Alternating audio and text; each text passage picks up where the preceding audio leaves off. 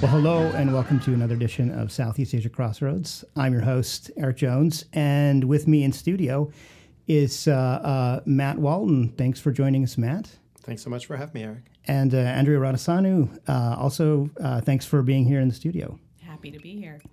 We're um, we're excited to host uh, uh, Matt on our campus to uh, to meet with our graduate students and to talk to us about some of uh, his new research uh, in um, in Buddhism in in, in Myanmar and uh, and also to to talk about sort of non-Western political thought in general. So maybe I can kick things off by by um, you know you, asking you about you're you're a you're an expert in um, um, Buddhist political thought, but that term itself, which you've problematized, uh, I guess what is Buddhist political thought, and why is that maybe not even a thing, or why is that a challenge to think through it that lens?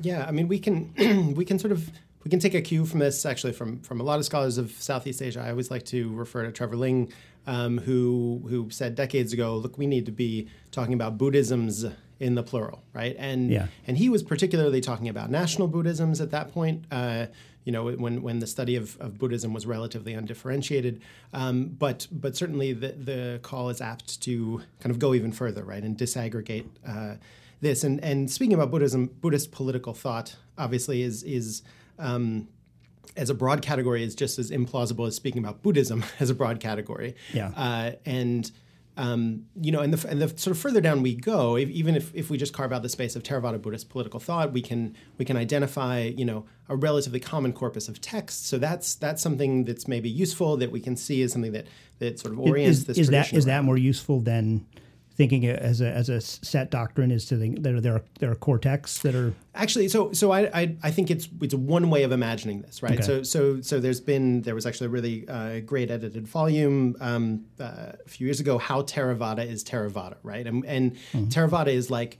um, in some ways the remainder uh, in terms of uh, Buddhist hierarchical discourses because uh, Theravada is constructed as the other in many ways to Mahayana Buddhism and and has been uh, I, I think very syncretic um, across South and Southeast Asia over over hundreds of years. Um, but but it's it's clearly a manufactured category, right? I mean, most Theravadins don't think about most Theravadan Buddhists uh, don't identify themselves as Theravadan Buddhists necessarily. That's not for for many people in South and Southeast Asia not a category that matters to them. Um, what what does it do? It's a scholarly construction that looks largely at a common um, textual core, uh, a kind of Pali uh, base a common set of practices, you know, the monkhood, the sangha looking relatively similar. But but once we move beyond that, then then uh, that space opens up significantly, right? So we think about the ways in which uh, a focus on texts um, abstracts from from sort of practiced Buddhism, certainly, but also uh, presumes a particular understanding of relationship with the text, right? So, folks, uh, researchers in Thailand uh, have demonstrated that there are lots of monasteries that have uh, texts that they've never read, that they don't even know how to read, but that they understand as kind of sacred objects that orient their religious practice and belief, but not through textual study as we understand it, right? So, there's there, you know, the, the the textual part is just one way of thinking about how does this come together, but in fact, it's much more. I think the the impetus is much more towards disaggregation. How does that compare, Andrea, to maybe the way that uh, that is is there an analog in Western political thought for uh, Christianity, or I don't know the I mean, with Christianity, definitely there should be an analog there, or, or at least uh, it, it should help us understand how difficult it is to say Buddhism, or how mis- misleading it would be to say Buddhism, and how helpful it. I'm sure it is to say Buddhisms because you know, there's Christianity has many faces, it has uh, many practices, it has many relationships, some of which are entirely incoherent vis-a-vis each other politically. So yeah, from from my perspective, I've had more experience dealing with issues of religion and politics and secularism and so and so forth in the West. But everything you say and everything I've learned from you so far about Buddhism would fit. You know, it seems it seems like the right thing to do to disaggregate and and look towards the text and then be uh, also mindful the texts don't tell the entire story. Well, and I think the other thing when we turn to the Western canon, um, you know, Christianity is not the only reference point, but but a sort of Christian uh, religious heritage is the generally unacknowledged, um, you know, sort of ground, uh, ideological ground uh, for an ideational ground for that. And and so, an additional sort of problematic aspect of saying Buddhist political thought is that it's named. It's named like Buddhist political thought, Islamic political thought, Yeah. Confucian political thought. Whereas the the the central category of political thought is largely Christian inflected, but also diverse in, in different ways, and and elides that kind of presence of of religious belief, but religious belief that's obscured through language of secularism and things like that. And so Buddhism re-encodes the centrality, or it's calling it Buddhist cent- political thought, re-encodes that centrality of Western political thought in a way. Well, and f- further to that, I wonder what your perspective is on being labeled a comparative political theorist. Um, you know, because again, that that that suggests you're compared to something, whereas I'm just a political theorist. I don't, Right, right. You you would you would you would be perfectly fine not knowing anything about Buddhism. You could you could get away with it in your field, as where you couldn't get away with, right, Matt, knowing about uh, Western political theory. Am I right about that? that, that's a neat way of putting it. I Yeah. think. I think that that shows the hierarchy of, of power. Yeah. Yeah, and, and certainly how you know. I, so my job at the University of Toronto is is in comparative political theory. Um, was hired in a faculty line for that, which is phenomenal. It demonstrates a kind of dedication and commitment on the part of of that department to um, sort of broadening the canon and understanding that. Uh, but there certainly is a kind of bias against people who study non-Western traditions to suggest that, like, you know, that or to presume that we haven't had to do the same kind of study within the canon as well, which of course we all had to do because most of our training would have uh, the, the, the non-Western stuff would have been almost incidental to the to the work that we did. So yeah, so comparative political theory. I think everybody accepts that it's a problematic misnomer. Um, and it, it the, the term kind of largely comes out of some of the originators of this, people like Fred Dallmayr, also Roxanne Euben, who were who were looking to value sort of non-canonical and non-Western traditions and to recognize them as constituting robust and diverse traditions of political thought, which is something that we should have been doing for a long time, right? And and this this idea of comparison c- comes out of some studies that are explicitly comparison, right? Um, Nichiren Buddhist ideas on this versus Nietzsche's ideas of that, right? Um, and that's certainly one way of doing this, but it but it also doesn't have to be the only way of doing it. And so so this notion of of comparison, um, again, a lot of, of, of folks who who are who are labeled as comparative political theorists or non-Western political theorists um, uh, chafe a little bit because we see that it re-encodes the West. It re-encodes the kind of that central thing, as I've, as I've said before, um, but also seems to highlight the comparative component that there has to be this explicit. Um, you know, one thing and another thing, and, and and it has to be across traditions in some sort of meaningful way. And what is a tradition, and how have we done that?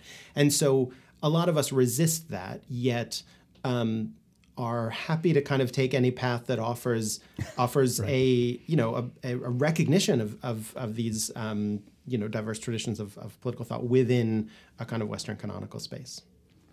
Well, and my, a follow up question I have to that or uh, path of thinking through is I mean, there, there's the problematic nature of comparing it to something as if it weren't enough on its own, but then there's the practical consideration that perhaps you do have to employ comparative modes of analysis when you are teaching and speaking to students in a Western context. You know so if if there's a concept like suffering or anatta or you know impermanence and so forth are you you know, are you going to is it helpful to or is it does it perpetuate a, a sort of western centric problems when you compare every concept that you need to explain in buddhism to some western Western idea, or is it just simply necessary because otherwise no one would know what you're talking about from their own limited perspective? Of course, yeah, and I and I think there's a necessary tacking back and forth there, right? That that no one seems to have perfected or decided within this subfield what's the, what's the best way to do it, but. Um, but obviously, you know, there are those of us who've done lots of research within a particular tradition or language or, or culture um, uh, who we speak to people within that space. Many of us also, you know, feel the need to or the desire to speak to to people in, in a kind of Western academic context as well. And in doing that, we need to provide some sort of contextual understanding. Um, so you know, in my in my book on Burmese Buddhist political thought, I I try to establish about a maybe like a dozen terms in Burmese that I use throughout, where I say, look, I'm going to provide a kind of robust explanation of how I think we should understand these, and then I'm not going to give translations of them because I don't want you to think about, you know, parahita as social welfare. I want you to think about it as parahita, having understood what yeah. this means, right? Um, and that that's you know there's a negotiation there with with readers to to see whether they're going to come along, and that's the same thing applies to uh, the classroom as well. Is is to to what degree we um, you know, we have to provide that sort of background. I I usually make a practice in a lot of my talks. I did it in my job talks when I was on the market of handing out vocab sheets to people and um, and trying to kind of explain these terms, you know, th- these ideas on their own terms. That then allows me to use it in context, and people can bring their own um, sort of understandings to it. I, the one thing I would add there is uh, there are some different views in within the field of comparative political theory on how we should do these comparisons, right? And and um, so some theorists like uh, Leigh Jenco uh, would would argue that are that merely including, as she would say, sort of non-Western voices in a conversation is not sufficient, precisely because um, the methods that we use for comparison, the methods that we use, even if we're not speaking in translation, we're still doing analytical work and interpretive work for that. Um, those obscure the, the kind of the context on, on their own terms. And so she advocates for a kind of methodological adoption from non-Western contexts as well to sort of look at well how how did Chinese political theorists in a particular era conduct their own versions of comparison? And and what can we learn from that? And so there's a there's a methodological pluralism that is also seeking to kind of push beyond the boundaries of of, of a Western canon too. How representative, Andrea, is your so so you run a, a forum on and program on comparative political thought or, or political theory that you know, and you're reaching outside to you know helping bring Matt to campus to to talk about um, Buddhist political thought. Is is that a growing sentiment in um, in political theory in general that we really should that that's that's it's it's no longer sufficient to to stay in the Western canon? Is that a marginal view? Is that I mean, where do you what where does discipline going? I hope it's a growing view.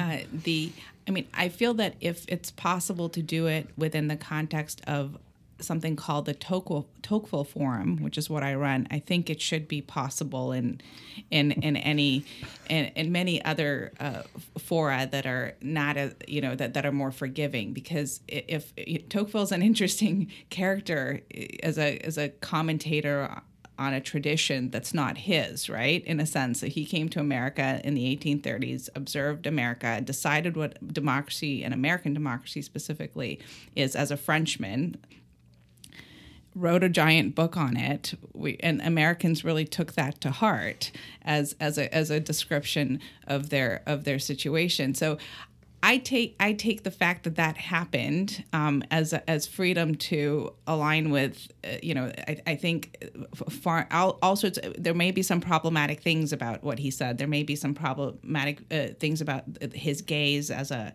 noble Frenchman and so forth but at the same time I mean you can't help but learn you know, from um, from all sorts of comparisons. So I think that you know this is exactly what's called for.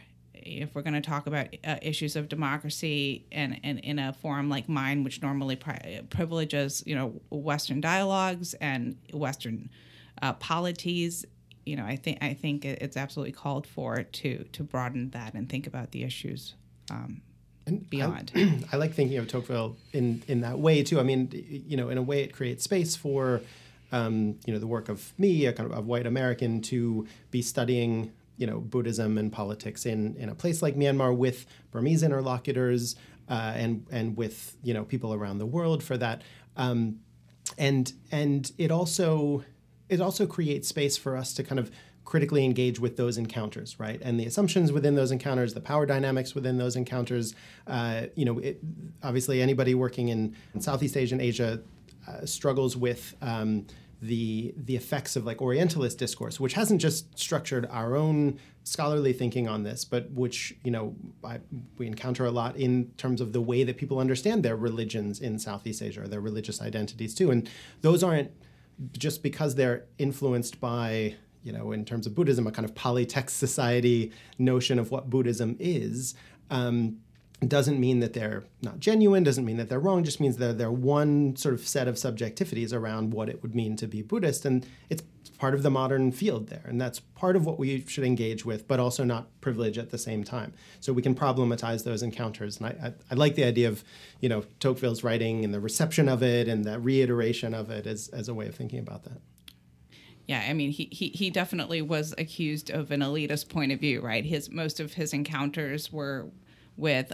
elite Americans on the East Coast. He gave it his best to include other voices, but it, it you know, it quite it wasn't good enough. Um, but that, that we learned from that as well, from the shortcomings. And maybe doubly so in in in Myanmar, where you know it was until recently argued like should we even be engaging with Myanmar, and like so it's like double duty. Like yes, and yes, outsiders can and uh, should as well. Like we we benefit in the exchange. Um, maybe it's maybe it's useful for our listeners to have a, a quick example of what we're talking about here. Um, you had us read some uh, uh, Aung San and his view of politics in uh, in in Burma. Um, maybe give us a, a, a, sample of kind of the the how are we to how are we to think about someone like uh, Aung San and maybe who, who this person is and, and how his politics work and Buddhism infuses those. Yeah, absolutely. So Aung San generally understood to be sort of one of the fa- forefathers of Burmese independence. He um, he was a student activist and and a uh, and a active figure in in the Thakin movement, um, which was kind of seeking to reclaim uh, a title that the British had had arrogated to themselves, kind of akin to master, and to say, nope, the Burmese are the masters in this case. Uh, sort of the, the beginnings of the nationalist movement there. He uh, allied himself and his colleagues with the Japanese to um, to push the British out of Burma. Then uh, decided that, in fact, the independence that Japanese were giving was not independence at all. Realigned himself with the British, and then led the push for uh, independence from um, from Britain. Uh, also was assassinated uh, just months before um, Burma achieved independence in 1948. So I yeah I love I I love reading Aung San as a political theorist. Um, most of what we read and mo- most of what Burmese people read are his speeches, his aphorisms, and, and, biographies of Aung San, all of which are important. Um, but uh, one of the things that I think reading Aung San's work does is it kind of um, it it shifts the it shifts the the common portrayal of him as like a secular political leader. So, so you know, I've argued it's absolutely the case that Aung San was arguing for a secular state, right? A state that did not have an official religion. Are are, are Burmese interpreters or, or Western interpreters pushing a more secular interpretation of him? So I'd say I'd say that largely comes from Western interpreters. That comes from you know sort of post colonial. Right. He's a modern nationalist. Figure. He's a modern yeah. nationalist, but that is yeah. something that a lot of Burmese have taken up, mm-hmm. probably since the 1980s at least. Uh, and and and it wasn't. It was also present in the 1940s too, because um, there was this sense. So Alicia Turner tells this story in a fantastic way that that, that the that the Burmese national struggle wasn't two decades of religious nationalism, Buddhist nationalism, and then two decades of secular nationalism. It was, in fact, two decades of activism to protect Buddhism, and then that sort of coalesced into what was an emerging national, national and nationalist identity. Um, but even even in the 1930s and 40s, you had a lot of Burmese nationalists kind of um, uh, looking back and seeing that Buddhist oriented period as having been destructive or not productive or anything like that. And so claiming Aung San as a kind of secular nationalist is a way of prioritizing that in the contemporary period, it's a way of talking back to Mabatha and similar Buddhist nationalist groups to say, no, this isn't the state that Aung San wanted. He didn't want Buddhism and religion to be destructive in this case.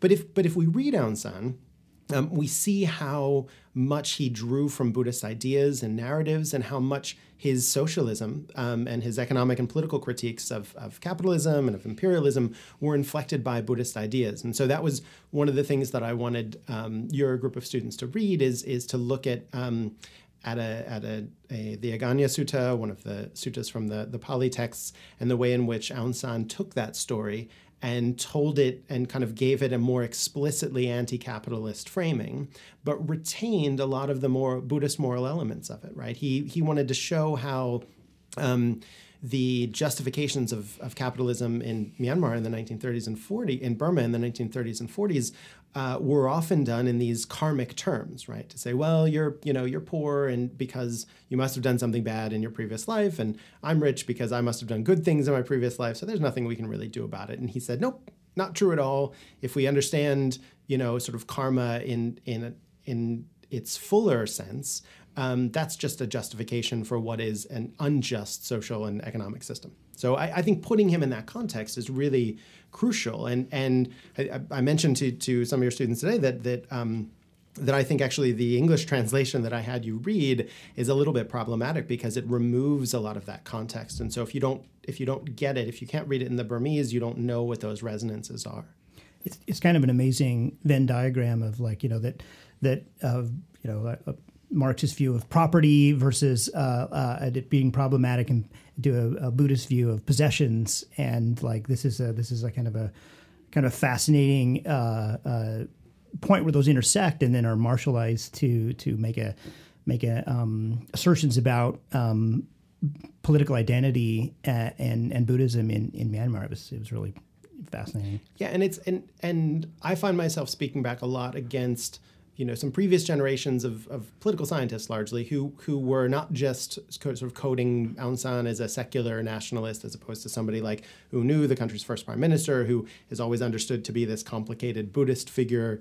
Um, but but also who have been largely dismissive of Burmese and other Southeast Asian uh, sort of religio Marxist discourses, right? And and have said, look, these are all derivative of like Fabian literature and things like that, or they're based on misunderstandings.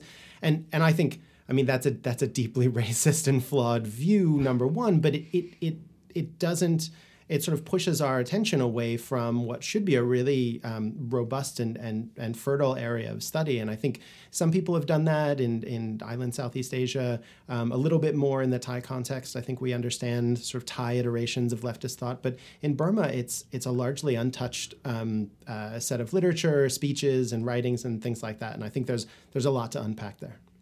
I mean, if I can add to I too just think it was fascinating to for me to add to my, you know my Western knowledge of Marxism and other leftist critiques of property and so forth to add this um, Buddhist view and not not as a, a token representation of what other people say about it, but in fact to strengthen an understanding of the basic concepts you know of of of this idea of of too much of greed and you know the, the flaws with, with that sort of thinking you know it, almost it, it a moral component to the to the marxism that sometimes gets taken out or of or, right, right? Or, well or, or that there you can come at a, a similar a surprisingly yeah. similar critique of of from vastly different points of view i think that that adds a dimension to just thinking through this the theoretical uh, point you know it, it it's not it's not um, you know a by the by it, it seems to be something that we, we if, if it's relevant in, in multiple cultures in, in as a mode of thinking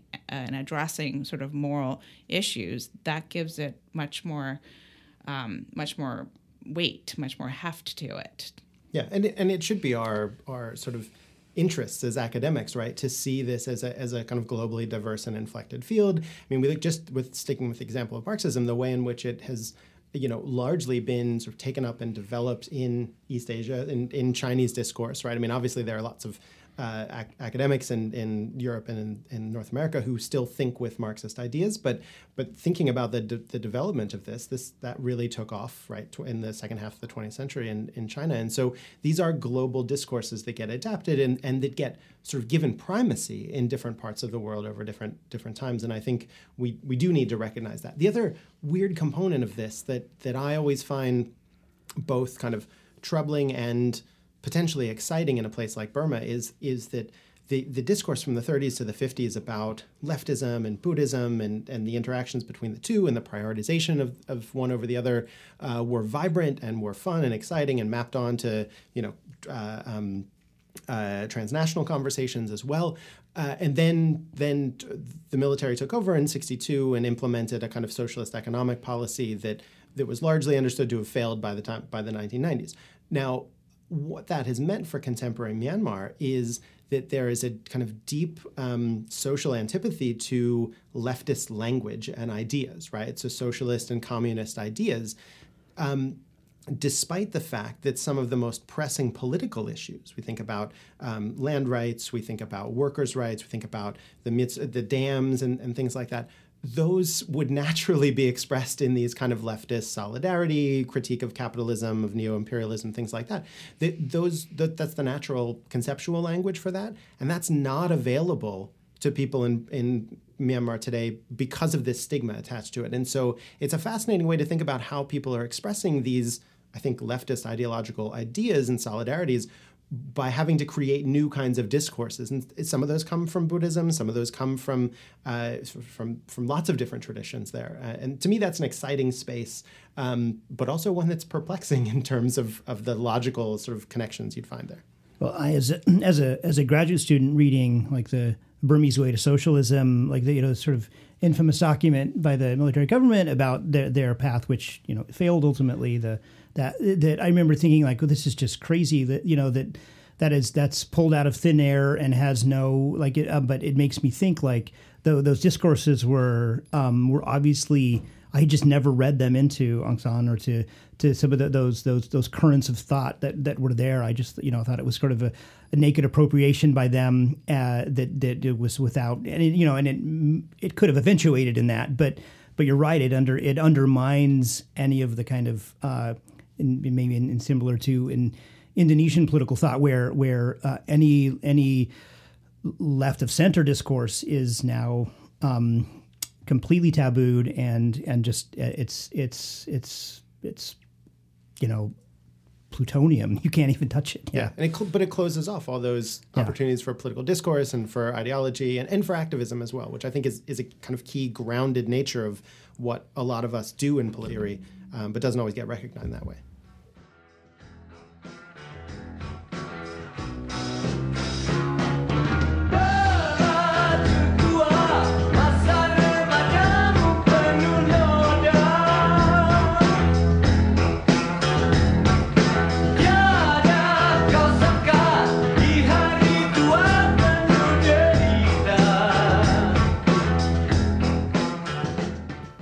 In today's in today's discussion, you um, talked about a. Uh, uh, is it fair to say controversial organization uh, in in Myanmar that is the uh, Mabatha um, and and its and its place in Buddhist nationalism in, in Myanmar. Um, first of all, what is it, and um, why is it problematic uh, in in the way we think about Myanmar?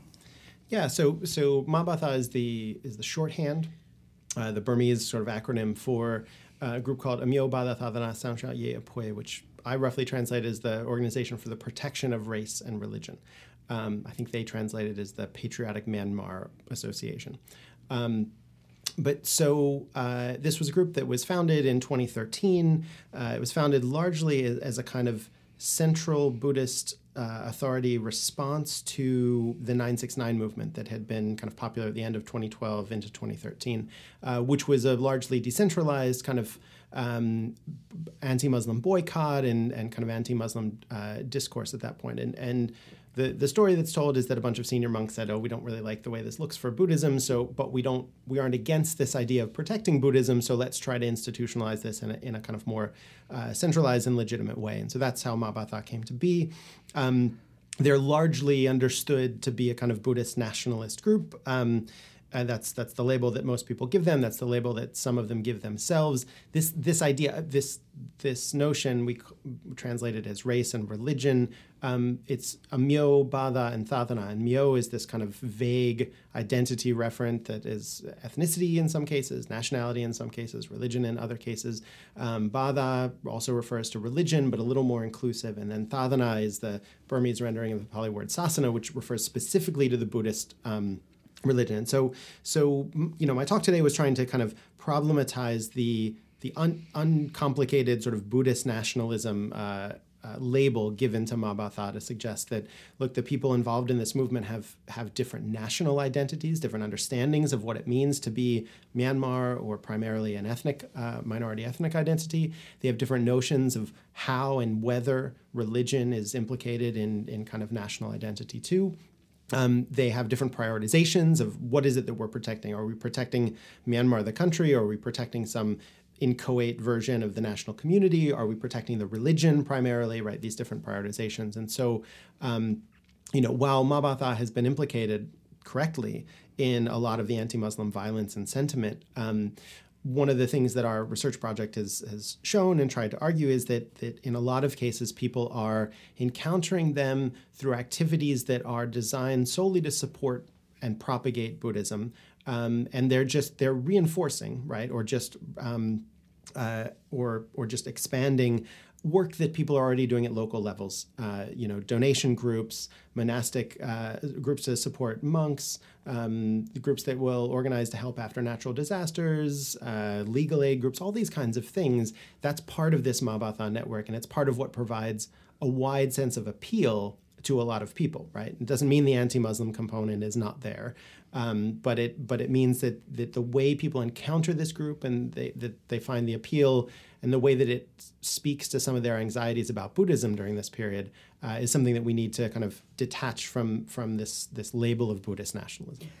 How is how is religion uh, legally prescribed in in politics in Myanmar? What what role um, are is are monks able to play in in in in politics and and and vice versa, religion in in in schools in the country? What is the what's the legal landscape? Yeah, so so Buddhism is not the official religion, um, and there there were one of the one of the strong arguments that lots of uh, Burmese people, Buddhist and non-Buddhist, make uh, against having Buddhism as, as the national religion is uh, refers back to the late 1950s, where U Nu kind of made a push for that, uh, and it seemed to result. It seemed to be one of the things that agitated non-Buddhist ethnic minorities, obviously, um, and was one of the contributing factors to the sort of uh, the military's level of discomfort that that led to the coup. So that that history is very hmm. much there when people think about it. Um, even though it's not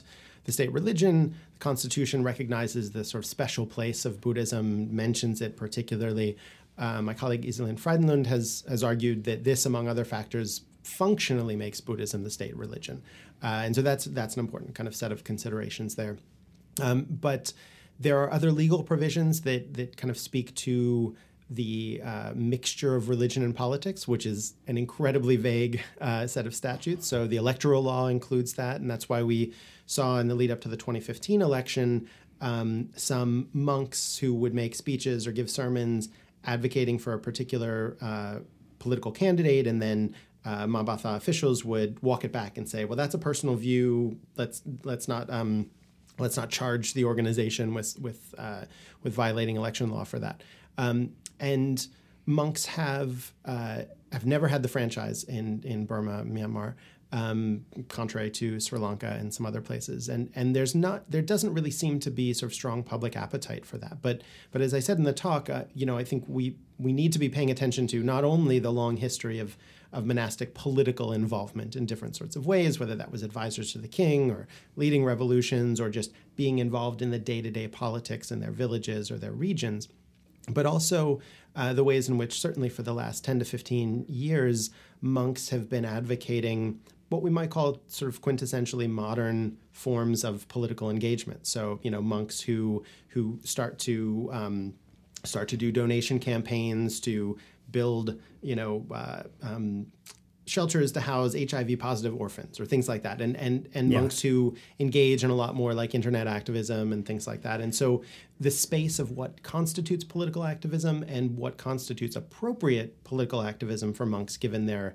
uh, their sort of moral injunctions and moral duties. That's that's an open question. Is it is it um, is it wrong then to see it as a as a a new gesture entry into politics? I mean, because one one interpretation is sort of of the you know Burmese administrative cycles, Aung Lieberman kind of like that. This has been a this has been a this has been a a major animating force, whether that's true or not, in in in Burmese history. Uh, the Young Men Buddhist Association of you know that you talked about that the, them being a uh, really really potent part of how the national nationalism coalesces. Uh, is it is it less rare than we think? I mean, and not to sort of timeless Myanmar that it, it will always infuse, but because um, I, I was thinking in, in my head, I was like, oh, that's that's doesn't fit in Myanmar. But then as I thought back historically, like, well, there's plenty of antecedents. Am I wrong about that? No, I don't think you're wrong. I think I mean certainly the the idea that or the the common sort of claim that monks and politics don't mix has never been empirically true, right?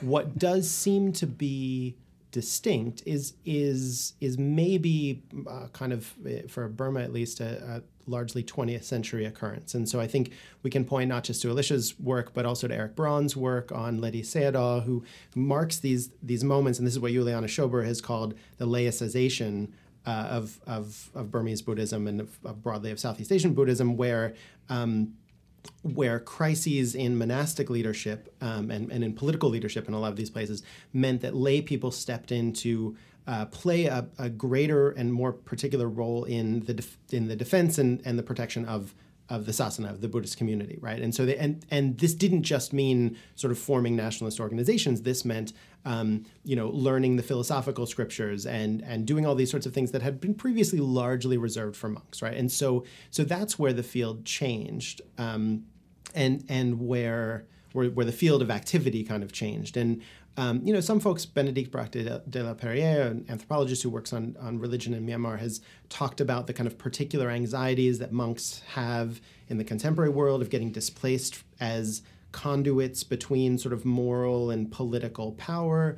Um, and I think that's a that's a compelling um, argument and, and place to look. But then, but then also the what what is what is again different um, in the last 10 to 15 years as opposed to sort of turn of the century kind of uh, participatory uh, practices um, is is the emergence of uh, of monks within new media spaces right? I mean these are all kind of ways of promoting monastic subjectivities and, and, and pushing the boundaries of those monastic subjectivities that we're only kind of starting to, to come to terms with yeah, the song I haven't had Facebook for forever, so.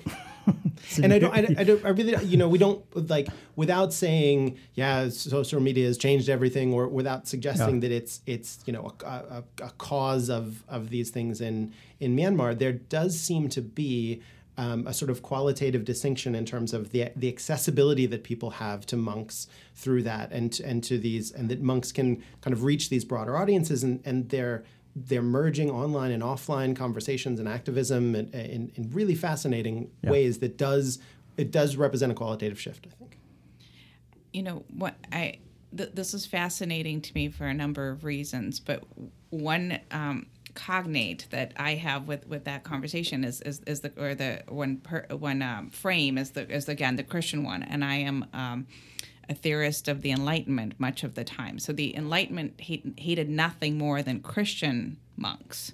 You know, the monasteries were the absolute end of the world in terms of they were the anti-Enlightenment. Uh, Montesquieu praised Henry VIII for uh, destroying all the monasteries, and he was usually nice about things as compared to, say, Rousseau, who thought a, a, a, good Christian could not also be a good citizen and so forth. So this is really something. The monastic tradition in Burma and Southeast Asia being very much of a piece of with with politics even though one might argue that some of the political thought of, of Buddhism or Buddhisms would lead to something like detachment for politics as well. So I'm one in the case of Christianity, arguably that's what happened, even though Christianity as such obviously had a, a very large political stake. Yeah but the the monasteries really did at least have this high reputation for being absolutely worthless and that for, Western for trope this world that, or things. Like, well, yeah, yeah, that's just it's attached. It's so I'm just I'm really yeah. curious yeah. about that with respect and, to this. And and that's that's that's a um, a fraught space in terms of Burmese public discourse, right? So uh, certainly there's always been from uh, kind of political leadership. Uh, you, you, mentioned Eric the the sort of Aung-Thwin Lieberman kind of debates there. The, the question of an, a slightly antagonistic relationship between political authorities and, and monks, and it was understood in the kind of classical uh, arrangement of the state that the king would would play a role in in um, purifying uh, the sangha. But you know, it's always been the case that the lay people who support the monks also know all the monks' dirty laundry, right? And they and and but that's never that's that can't be public knowledge precisely because so much is riding on the sort of perceived purity of the monkhood as a whole, right? And, but but that's a discourse that's that's it's it started to open up space, right? And some of it comes from monks being willing to talk about to criticize themselves and, and their own institutions, whether that's the monkhood and the monastery in, in general or the monastic authorities, whether it's it's uh, calls for like modernizing the monkhood in terms of its internal practices, like democratizing that, or you know thinking more in, more in more of a kind of social media global kind of way. It, it includes all of those, but it also includes um, slightly slightly more space to talk about these these um, the sort of seedy underbelly of this right the abuse that happens and and to and, and people wonder how can we address this knowing that they have to address it in a way that doesn't sort of um, fatally undercut uh, the sort of moral arguments of, of Buddhism and, and the moral standing necessarily of the Sangha as as this sort of place. And and that, you know, the, the the laicization of Buddhism that happened at the at the end of the 20th or from the kind of middle of the, of the 19th century into the 20th century um, was not something that fundamentally displaced the, the monkhood, right? I mean, it, it sort of expanded the field of, of activity here. Um, and I think maintaining that balance where, you know, Theravada Buddhists do not want to get rid of this field of merit, this field of sort of moral authority, of educational authority, everything like that, um, that's, a, that's a challenging space, right? And, and so I think we haven't seen the kind of critical discourse that um, that you know certainly Enlightenment thought represented uh, with regard to Christian monks. But um, yeah, if you if you watch this space on, on Tea Circle, our, our um, Burma blog that was at Oxford and now has moved uh, to the University of Toronto. I think in the next couple weeks we'll be publishing a piece by a, a brave young Burmese uh, critic of of Buddhism, um, who is who is both critical of this idea that like all we need to fix Buddhist nationalism and anti Muslim sentiment is good Buddhists, whatever that might be, but who also has a lot of these institutional critiques about Buddhism and, and the monkhood as well. So um, that, that'll be an interesting piece for, for people to read. Yeah, absolutely. What do um, what do Buddhist nationalists in Myanmar like uh, Ma Ba Tha have to say about uh, religion and race uh, in terms of identity in because that becomes particularly fraught in the Rohingya situation. Yeah. So so um, the you know the, the interconnections between these these three categories in Ma Ba Tha's name that largely map onto maybe ethnicity or national identity. Um, and this word myo is sometimes translated as race too, and then and then the religion components. I mean, this is this is a really diff- diffuse space, but but it it it's it can become very effectively kind of focused when it comes to a common exclusion, right? And I think this is what's happened uh, largely for the Rohingya that that they that Rohingya are othered in almost every way possible in Myanmar. So certainly they're not Buddhist, um, and they also are an ethnic group that has um, it is not formally recognized by the state and has has had formal recognition in the past in other ways, um, but they're not part of this this sort of um, uh, made up group of or made up set of 135 ethnicities. Um, they also are not recognized in in terms of another uh, word that's used to describe what we might call kind of indigeneity in Myanmar, which is taingyintha. And Nick Cheesman has a phenomenal piece about about the um, the kind of paradox here that that from you know over the last few decades, he charts what we could call the taingyinthaization of citizenship and national belonging discourse in, in Myanmar, which is, has made it this is the category that you have to belong to. Hmm and it, to, to be recognized as a citizen, but it's precisely Rohingya efforts to be recognized in that way that becomes so threatening to um, to people who are trying to police those borders.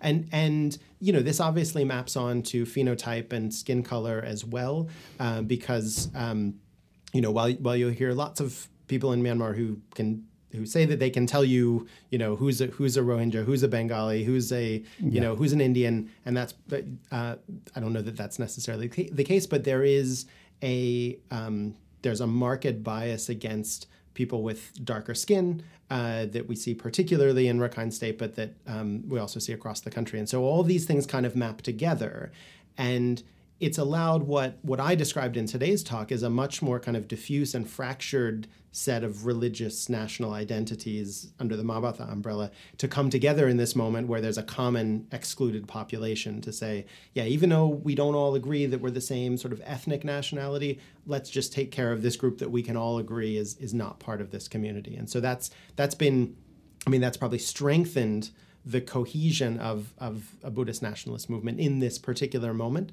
um, without necessarily, uh, but, but has papered over uh, some of those distinctions as well.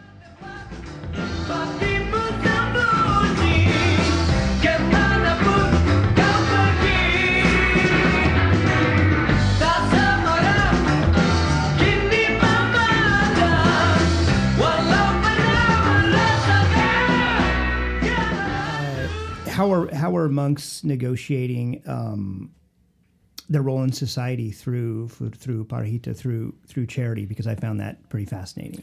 Yeah, so so this idea of parahita is is longstanding. I mean, it's a word that's ex- existed for a long time. It's a practice that's existed for a long time that just refers to sort of collective welfare or social welfare. And these these you know these are village based practices, you know neighborhood based practices. Um, right. In the absence of a functioning state, they they're they're even essential like well, and, and, yeah. and so this is you know so so the person doing doing the best work along those lines is Gerard McCarthy, who's recently finished his PhD at the ANU, who charts the um, the rise of these Parahita organizations through the, the 1990s into the present in particular, when you had this sort of not, a, a state that was was strangely absent in certain ways, but also um, uh, you know turning into a kind of liberal capitalist state as well, and and so privatizing, starting to privatize some of these activities, and and um, he he notes a kind of a, a, strong moral discourse that goes along with it that linked. Um, that linked local populations to cronies and other people who were starting to become the kind of paragons of you know 1990s uh, privatization in, in, in Burma. Um, but I think, I mean, one thing that's important to talk about in terms of parahita is that uh, a thing that we heard a lot from Buddhists in, in Burma after the 2008 cyclone Nargis was uh, a lot of Buddhists who did relief work then um, saw that this work was institutionalized by Christian and Muslim charities locally and international groups in ways that had never been institutionalized in, uh, among Buddhists. And and that created this this discourse that that was kind of strong in some ways to say, yeah, we need to do more of this, right? Um, it didn't always recognize that that had been part of the Buddhist social fabric for a long time and localized. Right, as you pointed out, you, you, you people give to the monks. Yeah, people uh, give to the yeah. monks, and that's always been a part of it. But also, people provide for each other, right? I mean, they're, they're yeah. and I don't mean to idealize that, but that, that that, that was a practice there. And and what's what's interesting now are the ways in which. Um, you know, Buddhist monks have been adopting these ideas. So, so the logic of of dana of donation had always been uh, predominantly to say that you you wanted to give to a person who was uh, the sort of highest field of merit that you could, right? So the the the moral standing of the individual. So it was a monk who was widely recognized, or you know had memorized all the scriptures or whatever, and that that was going to enhance not just the sort of material. Um, effectiveness of, of your donation, but also uh, the karmic uh, um, uh, return on it for you.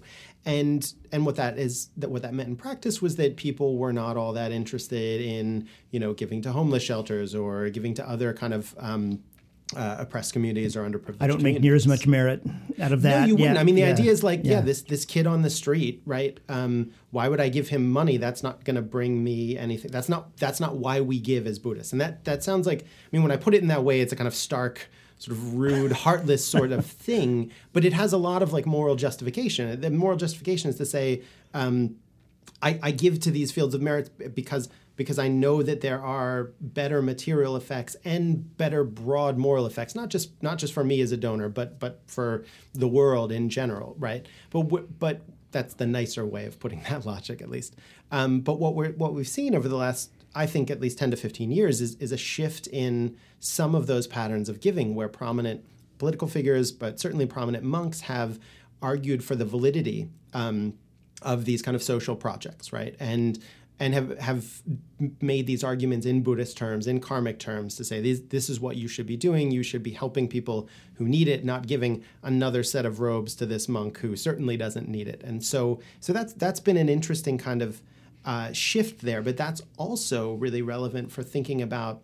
Um, the field of activity of a kind of localized moral charitable activity that has already been in existence and that Mabatha effectively grafted itself onto. So you have all these local donation networks and um, you know blood drive groups and whatever. Does it? It sounds like an NGO.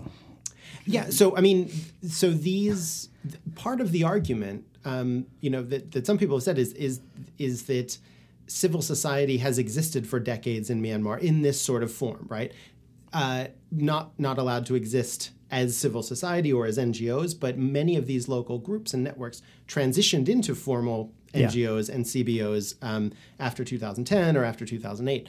And uh, and Mabatha, in a lot of ways, we should recognize as functioning in that space, right? I mean, as, as hostile to what they see as the kind of Western NGO model. Um, but interestingly enough, to bring it back to to Tocqueville and the kind of civil society discourse that uh, you know that that developed from from some of his work. If we think about if we think about civil society as this space that brings people together outside of the kind of explicitly political electoral realm to identify shared interests, to mobilize in certain ways, to access the political realm, and that brings people together across identity boundaries.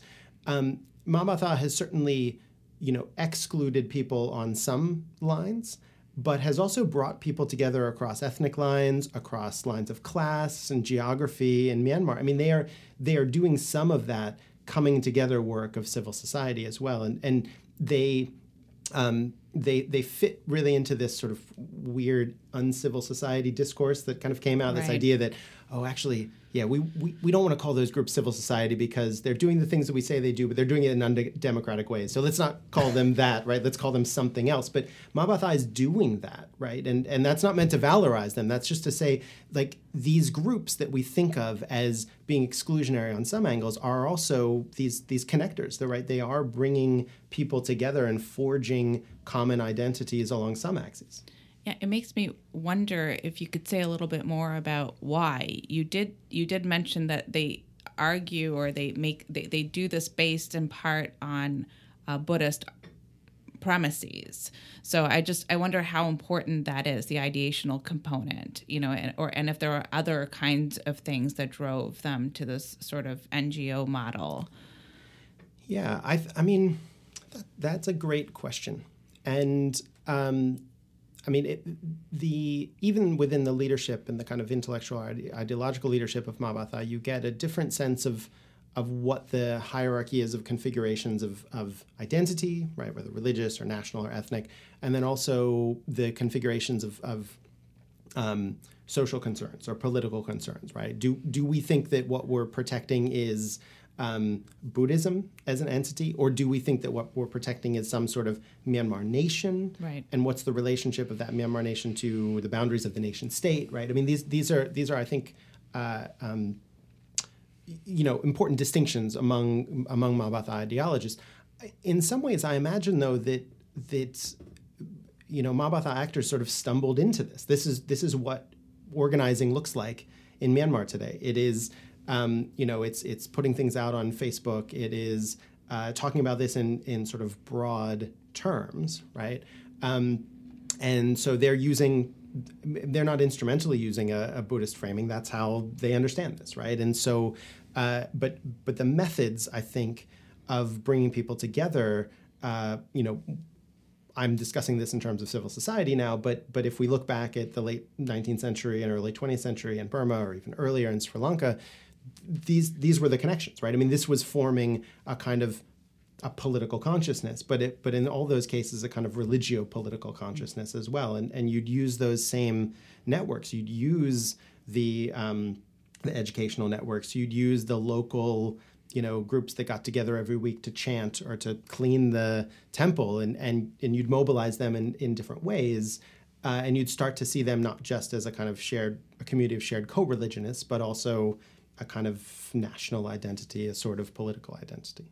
But just to push it a bit further, I mean, you can see a version of politicization of of of, of monks that would be more elite driven, right? This seems to be uh, have this like civil society legs. Would you be able to explain that in terms of sp- the specifics or particulars of, of Burma? Yeah, that's that's interesting. I mean, I think we so there are certainly some prominent urban monks who kind of play a, a, big role in that, and and who who we we often think of we sort of Western analysts, but even sort of Burmese media analysts, uh, kind of prioritize as the faces of Ma Ba Tha and the spokespeople of Ma Ba Tha, and certainly they've received the most press. Uh, some of them have been the most controversial, um, but that's not the strength of Ma Ba Tha. And I think they actually would, some of them, U Wirrathu is probably a little too uh, egocentric to acknowledge this, but some of them would say that's not what Ma Ba Tha is. It's not me as a monk giving these sermons. It's this network. It's the strength of these organizations. And that is, and I would agree with that. I mean, it's, it's because these predated Ma Ba Tha, they're going to outlast Ma Ba Tha. Um, and you know we keep saying Mabatha, right? It's it's it's very few of these chapters are actually named Mabatha. It's already been going through these transformations of rebranding and renaming and things like that. And so so I think that that it is precisely because these sorts of activities have always been embedded in local spaces and local communities um, that makes the appeal so strong, um, and and that also allows people to participate in them without necessarily feeling like they're endorsing the Ma Ba Tha project that with all of its sort of anti-Muslim components as as well. What's the relationship between uh, the Ma, Ma Ba Tha, the um, National League for Democracy, the ruling party, and and the Tatmadaw, the the, the military? Um, how is that how has that evolved over time? Yeah, certainly. The, you know, in, in the lead up to the 2015 election, when lots of prominent Ma Ba Tha monks were coming out against the NLD in support of the USDP, um, NLD folks were critical, but also, I think, cowed and scared. I mean, you know, we saw how hmm. uh, the NLD shamefully didn't nominate a single Muslim candidate in that elections, and and NLD leadership said, "Look, we we're, we're scared, right? We we know how we're going to get attacked if we do that." That's a base that you have to play to. Yeah, it's a base that they felt they had to play to. Um, that's one explanation. Another explanation is that that their political leadership contains the same anti-Muslim biases as lots of other people there too. So I don't think we should give them a pass to say it's just instrumental. I think they, yeah. um, lots of them have demonstrated, uh, you know, that that's what they believe as well. Uh, so there was an antagonistic relationship, and then as soon as the NLD won and took power, you started to see NLD officials kind of asserting that space, pushing back. So uh, Yangon Chief Minister Phyo Min made some comments about the the, uh, the unnecessary nature of of, uh, of Ma Ba Tha, and you know Ma Ba Tha folks pushed back. Um, this became a public debate, and then it seemed like uh, the NLD government put pressure on the Ministry of Religious Affairs to put pressure on the monastic council to censure uh, Ma Ba Tha in that way. And, and we saw that happen twice. Uh, the second time, uh, where the monastic council said um, they have to uh, drop the Ma Ba Tha name, right? Um, now, it's still an antagonistic relationship, but uh, but as I suggested today, I think since the escalation of the Rohingya crisis from end of 2016 or and, and particularly throughout 2017 we've seen a convergence of views uh, between NLD and Ma Ba Tha in, in, two particular ways. So one is uh, the securitization uh, of, of the kind of Rohingya crisis as well. So talking about this in terms of a national security um, and sovereignty uh, argument, and then related to that is this this sort of knee-jerk criticism rejection of of the West, right, and of, of Western kind of NGO-ish uh, critiques of the country. And so we, we actually see everybody, right, government and Tatmadaw and Mabatha sort of sitting in the same in the same common space here. Um, the military relationship, I think, is pretty interesting. So I've I've always been uh, skeptical of of the most robust version of the like hidden hands argument to say that yeah, it's always been the military pulling the strings behind 969 and Mabatha, and that you know U Wirrathu and these other monks are just pawns, and the military have paid them off to do these things. I, I don't see a lot of evidence of that, actually. I see a lot of evidence that.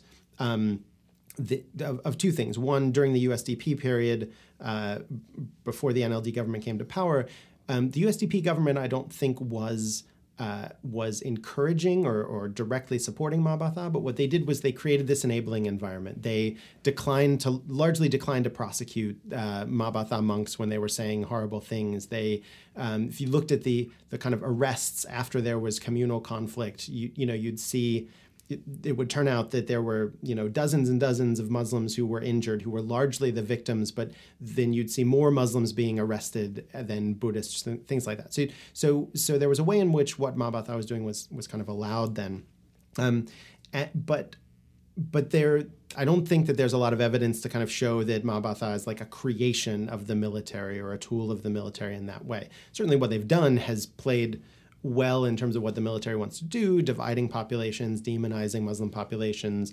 uh, demonizing the NLD, you know, things calling them soft on security, all that works out well. Now, those dynamics started to change a little bit from the middle of 2017, where in Mabatha publications, the journals, we started to see uh, sort of more explicit um, recognition of the military, you know, lauding of the military, uh, Senior General Aung Hlaing would get these glossy spreads in magazines. I mean, it was really a stark contrast for that. Uh, and, and so you started to see these We Love the Military, We Love the Tatmadaw parades happening incongruously in places like Mon State and Karen State, uh, but often organized by people who had these connections to Mabatha or, or sort of similar groups. Now, does that mean that this is now a tool of of the military? No, I think this is about convergence of interests and, and sort of mutual benefit here. Um, and I, th- I, I think people who who sort of code Mabatha as like a tool of the military are inclined to see the military's hands directly in everything, right? Where I think that's we, are probably in a much more diffuse field of, of like political and social action now, where the military still has lots of control and influence, but but doesn't have to have direct influence to really be benefiting from this. This is uh, this has been fascinating. So Matt, where can we find out more about? Uh, about these issues. You've you've got a you've got a book, Buddhism, Politics, and Political Thought in Myanmar, uh, Cambridge Press, um, and this this research comes out of a a, a, a big uh, cooperative project. Is that right? Yeah. So this was funded by the Economic and Social Research Council of the UK when I was at Oxford. Um, our, and, and our research team includes uh, Dr. Makim Mamatji, Athane, and So Aung Wei. And, and, the four of us have um, We've been, you know, writing and presenting papers. Uh, some of those are going to start to come out uh, in journals yeah. that have various aspects of this. It's eventually going to be uh, uh, in in book form. We're probably, you know, uh, six to six to twelve months out from from that point. Um, we've also we've also had uh, a, a robust, I think, what for lack of a better term, we call it impact component. So policy orientation. We've been releasing mm. research papers, um, and and the we've also done quite a few presentations like this and podcasts like this as well. So uh, you can, if you if people are interested in is, finding is the Tea Circle the best place to go for Central Clearinghouse? so Tea Circle has some of our work. Um, Tea Circle, of course, everybody should be going to Tea Circle for anything they want to find out on on Myanmar. What's um, what's the website? Uh, so it's it is a WordPress site. It's T it's Tea Circle Oxford where we we okay. keep the uh, the the nod to the Oxford heritage. Um, but uh, if if people are interested in more of the publications specifically from the Buddhist Nationalism Project, um, if you search uh, on Oxford and also the Department of Politics and International Relations, which is where we were situated, uh, and you know Buddhist Nationalism or Walton, you'll find our project page. Uh, it has okay. some ridiculous URL, but you'll find our project page with a lot of the writings that we've had and links to podcasts and things like that on it. Well, on behalf of Andrea and myself, we thank you for coming to our campus, and uh, we hope you'll come back. Absolutely, thank you. It's it's always a pleasure to come back to NIU, no matter how cold it is here. thank you. I don't know what you mean. Bye all.